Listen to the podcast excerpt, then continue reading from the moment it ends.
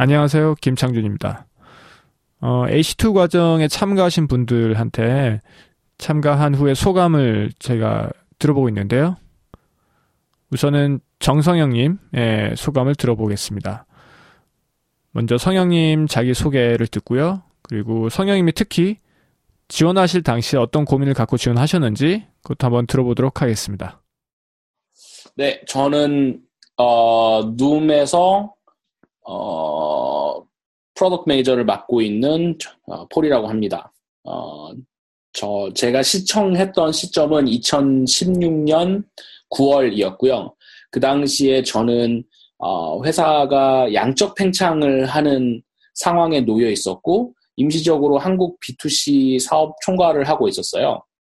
그래서 어, 제 그 당시에 가장 고민은 어, 이제는 내 개인의 어떠한 실력과 능력이 아니라 어, 어, 리더십을 통해서 팀에 영향을 끼치고 그 팀의 성과가 결국에는 내 성과가 된다라는 어떠한 그 어, 기로에 있었는데 어, AC 제곱을 선택을 하고 지원을 하는 데 있어서 어, 제가 기대를 하고 3개월 후에 내가 이렇게 변했으면 좋겠다라고 생각을 한 것은 어떻게 하면 내가 내 개인의 성과가 아니라 팀의 성과에 영향 긍정적인 영향을 끼치는 리더십 훈련을 할 수 있을까? 배울 수 있을까 어, 이런 고민들을 갖고 신청을 했었습니다. 네, 좋습니다. 어, 이번에는 음, H2를 접하지 않으신 분들이 H2가 어떤 건지 조금 감을 느낄 수 있게 하기 위해서 성형님이 어, 교육과정 기간 중에 좀 인상 깊게 느꼈던 장면, 떠오르는 것들 있으면 그 스토리를 좀 들려주시면 좋을 것 같습니다. 그걸 한번 들어보도록 하죠. 네. 하나는, 어, AC 제곱에서 창준님을, 과 어떻게, 창준님과 나와, 그 다음에, 즉, 인스트럭터와 나와, 다음에 피어, 즉, 그, 동, 그, 같이 듣는 사람들과의 나와, 나와의 관계를 설정을 하는 그 과정이 있었어요. 아마 첫 주, 첫 1, 2주였던 것 같은데, 그때, 어, 창준님이 이 과정을, 어, 일부러, 그러니까 어떻게 하면 사람들이 프로액티브하게 본인이 어, 얻고자 하는 것을 요청하고 얻고 갈 수 있을까? 그런 다이내믹을 만들까? 이 고민을 많이 하셨고, 아, 그렇게 움직이면 되겠구나, 라는 거를 제가 창준님하고 통화를 하면서 그때 좀 에피퍼니가 있었던 순간이 있었어요. 그래가지고, 아, 여기는 단순히 그냥 지식과 사례와 경험담, 그 다음에 뭐 질문 답변, 이 정도 순간이 아니라, 그러니까 뭐 제가 보기에는 약간 교육이라는 거를 약간 좀 이렇게 고, 등 지표로 나누면 가장 밑에 단계가 이제 정제된 정보를 저, 누군가 저한테 주면 제가 그걸 받아들이는 그 시간. 그 다음이 이제 피드백이 그 사람하고 있는 그 단계. 그 다음이 피어하고 피드백이 서로 있어가지고 같이 배, 워가는 단계였는데 사실 저는 약간 3단계에서 약간 4단계를 AC 제곱에서 처음에 느꼈어요. 아, 뭐냐면, 어, 일단 모든 게 변경 가능하고 그거를 하는 데 있어서 내가 내 동료들과 지금 현재 주어진 규칙들과 instructure, instructor와의 계속 그 dynamic과 를 생각을 하면서 설계에 내가 동참을 하고 내가 얻어갈 수 있는 게 내가 얼마만큼 proactive하게 하느냐에 따라서 달라지겠구나라는 거를 그냥 누구나 얘기는 해줄 수 있잖아요. 누구나 당신이 얼마만큼 참여하느냐에 따라서 당신이 얻어갈 게 다릅니다. 라는 얘기는 해줄 수 있어요. 근데 실제로 그게 수업 과정에 있었고, 그게, 그거를 이제 제가 초반에 첫 주였나, 둘째 주였나, 그거를 굉장히 좀 이렇게 막 망치로 한 대 맞은 것처럼 느낀 순간이 있었고, 그때 굉장히 제가 행동이 바뀌었죠. 네, 그래서 심지어 동우랑 같이 별도로 사이드로 한 프로젝트가 있는데 뭐 아무튼 프로액티브하게 전환돼서 이 교육을 내가 제대로 어, 어, 그 뭐랄까 그 얻어가려면 내가 행동이 바뀌어야겠구나 이걸 느낀 순간이 첫 번째였고요.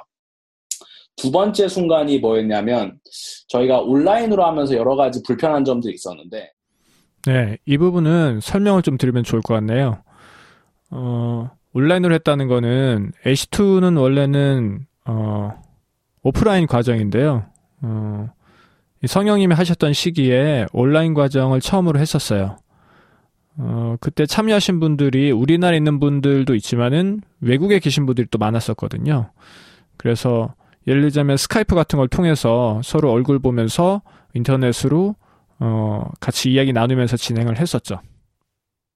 저한테는 그 어, 저희가 회고를 할때 어, 창준님하고 저하고 어, 회고를 facilitator facilitation 할 때 어, 그 제가 진행을 하고 그 다음에 제가 앞으로 진행할 거에 대해서 제가 좀 머릿속에 이미 다 list up 시켰는데 창준님이 그거에 대해서 구체적으로 다른 혹은 비슷한 행동들을 하시는 거를 보고 제가 굉장히 느낀 바가 많았어요. 그래서 전문가한테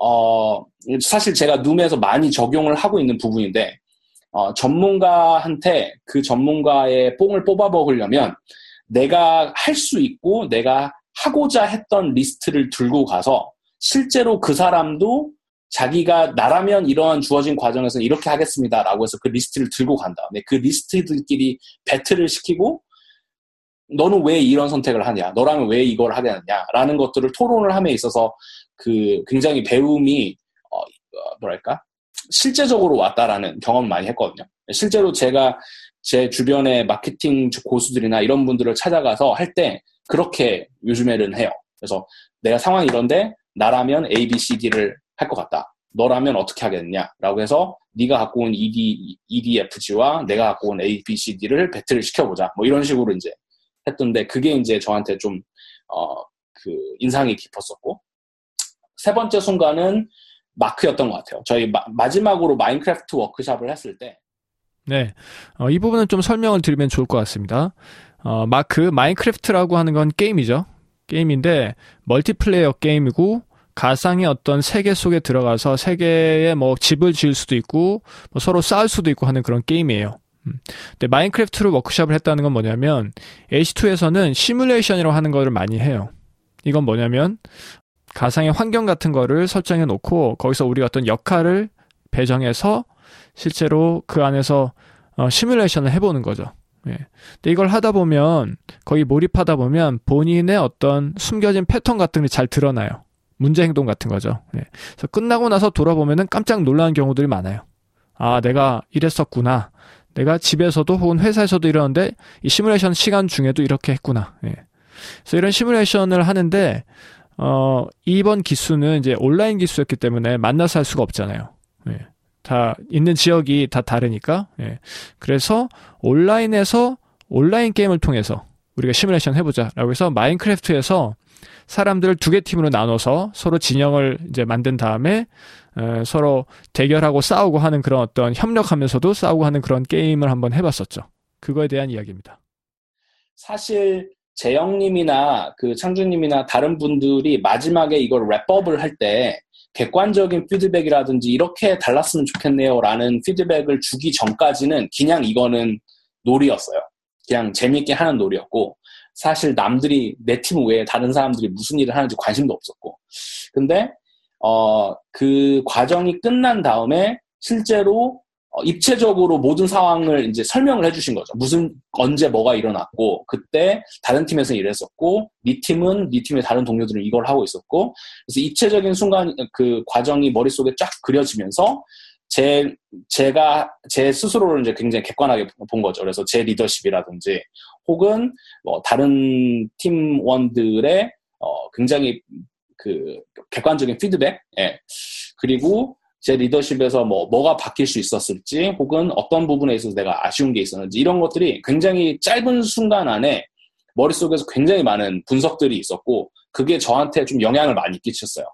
그래서 뭐 예를 들어서 그 뒤에 제가 바뀐 행동 중에 하나가 뭔가 장기적인 일이 있으면 무조건 중간 시점에 회고를 바꾸 어, 시작을 하는 거 이것도 굉장히 제가 좀 바뀐 행동 중에 하나고 예전에는 어, 루틴한 업무에만 어, iteration과 회고를 넣었었어요. 그러니까 예를 들어서 뭐 sprin 뭐 개발을 한다. 그러면 어뭐나 예전에 했으니까 뭐 당연히 sprint 넣고 retrospect 넣고 하자 이런 거였는데 그게 아니고 약간 애도한 일들은 귀찮아서 이런 것들 안, 안 했었거든요. 굉장히 이게 사실 타임 컨슈밍한 일이고 신경을 많이 써야 되는 일이라서 어 애도옥한 일은 안 했었는데 되게 제가 스스로를 좀 돌이켜 보니까 오히려 애도옥한 일들이 정기적인 일로 변천될 확률이 굉장히 있는데 그것을 초반에서부터 어, 회고와 그 다음에 그 분석을 통한 어, 개선이라는 노력을 애독인 업무들에는 너무 안 했던 것 같아요. 그래서 항상 저한테 스트레스를 주고 생산성이 떨어지는 일들은 그런 애독한 일들이었거든요. 그래서 이제 그 부분이 좀 바뀌었던 것 같고, 예.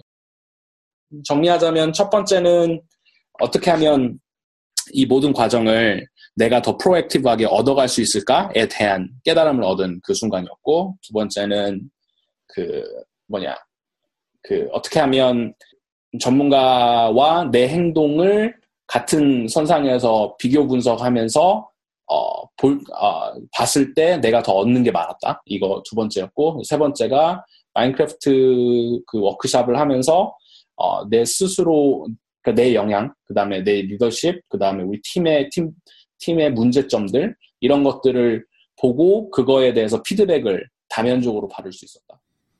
네, 성형님이 실제로 마인크래프트를 할 때 어떤 행동을 하셨는지 조금 설명을 드리면 좋을 것 같아요. 어, 성형님이 그 팀의 팀 리더를 하고 계셨어요. 자기 진영에. 근데 성형님이 했던 이제 전략은 뭐였었냐면은 초반에 어, 전략을 잘 짜서 역할 배분을 잘 한 거였어요. 예. 그래서 진행이 굉장히 잘 됐고 초반에 상대팀에 비해서 압도적으로 되게 잘하고 있었거든요. 예. 그런데 이제 문제는 중간에 좀 상황들이 바뀌기 시작했어요. 예. 다이아몬드 갑옷, 뭐 칼 같은 것들이 막 생기기 시작하고 뭐 규칙도 막 바뀌기 시작하고 하는 것들이 생기면서 성형인 팀이 약간 뭐랄까 어 혼돈에 빠진 거죠. 예. 혼돈 속에 빠져서 이렇게 우왕좌왕하고 좀 그랬던 적이 있었거든요. 그래서 성형님이 어 그때 본인의 리더십에 대해서 되게 느낀 점이 많았었나 봐요. 그래서 한번 들어보죠. 진짜 기억나는 게 하나 있는데 음.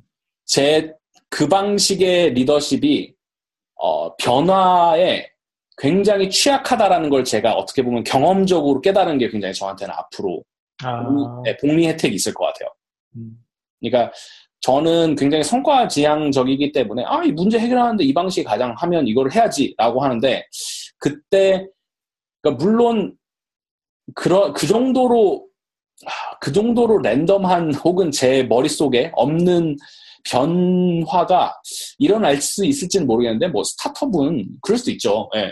그래서 정말 변칙적인 상황이 막 갑자기 창조님이 상대편한테 막 다이아 갑옷을 막 주고 다닌다 이런 상황이 벌어졌을 때 제가 그 다 짜놨고 머릿속에 있는 마일스톤대로 가는 그 리더십은 굉장히 그거에 취약한 거예요. 왜냐면 변, 그 고려에 없는 상황인 거니까. 예, 그래서 그거를 좀 책으로 배운 게 아니라, 예, 확실히 제가 실패를 해보면서, 예, 배운 게 저한테 좀 뇌리에 박을 것 같고, 앞으로도 제가 어, 조직을 만드는 데 있어서, 예, 그 부분은 확실히 제 뇌리에 이렇게 딱 각인이 됐기 때문에 그 순간이 영향을 끼치지 않을까? 네, 좋습니다. 어, 그리고 H2 과정에서는 어, 교육 과정뿐만 아니라 교육 후에 변화가 지속되는가 이걸 굉장히 중요시 여깁니다.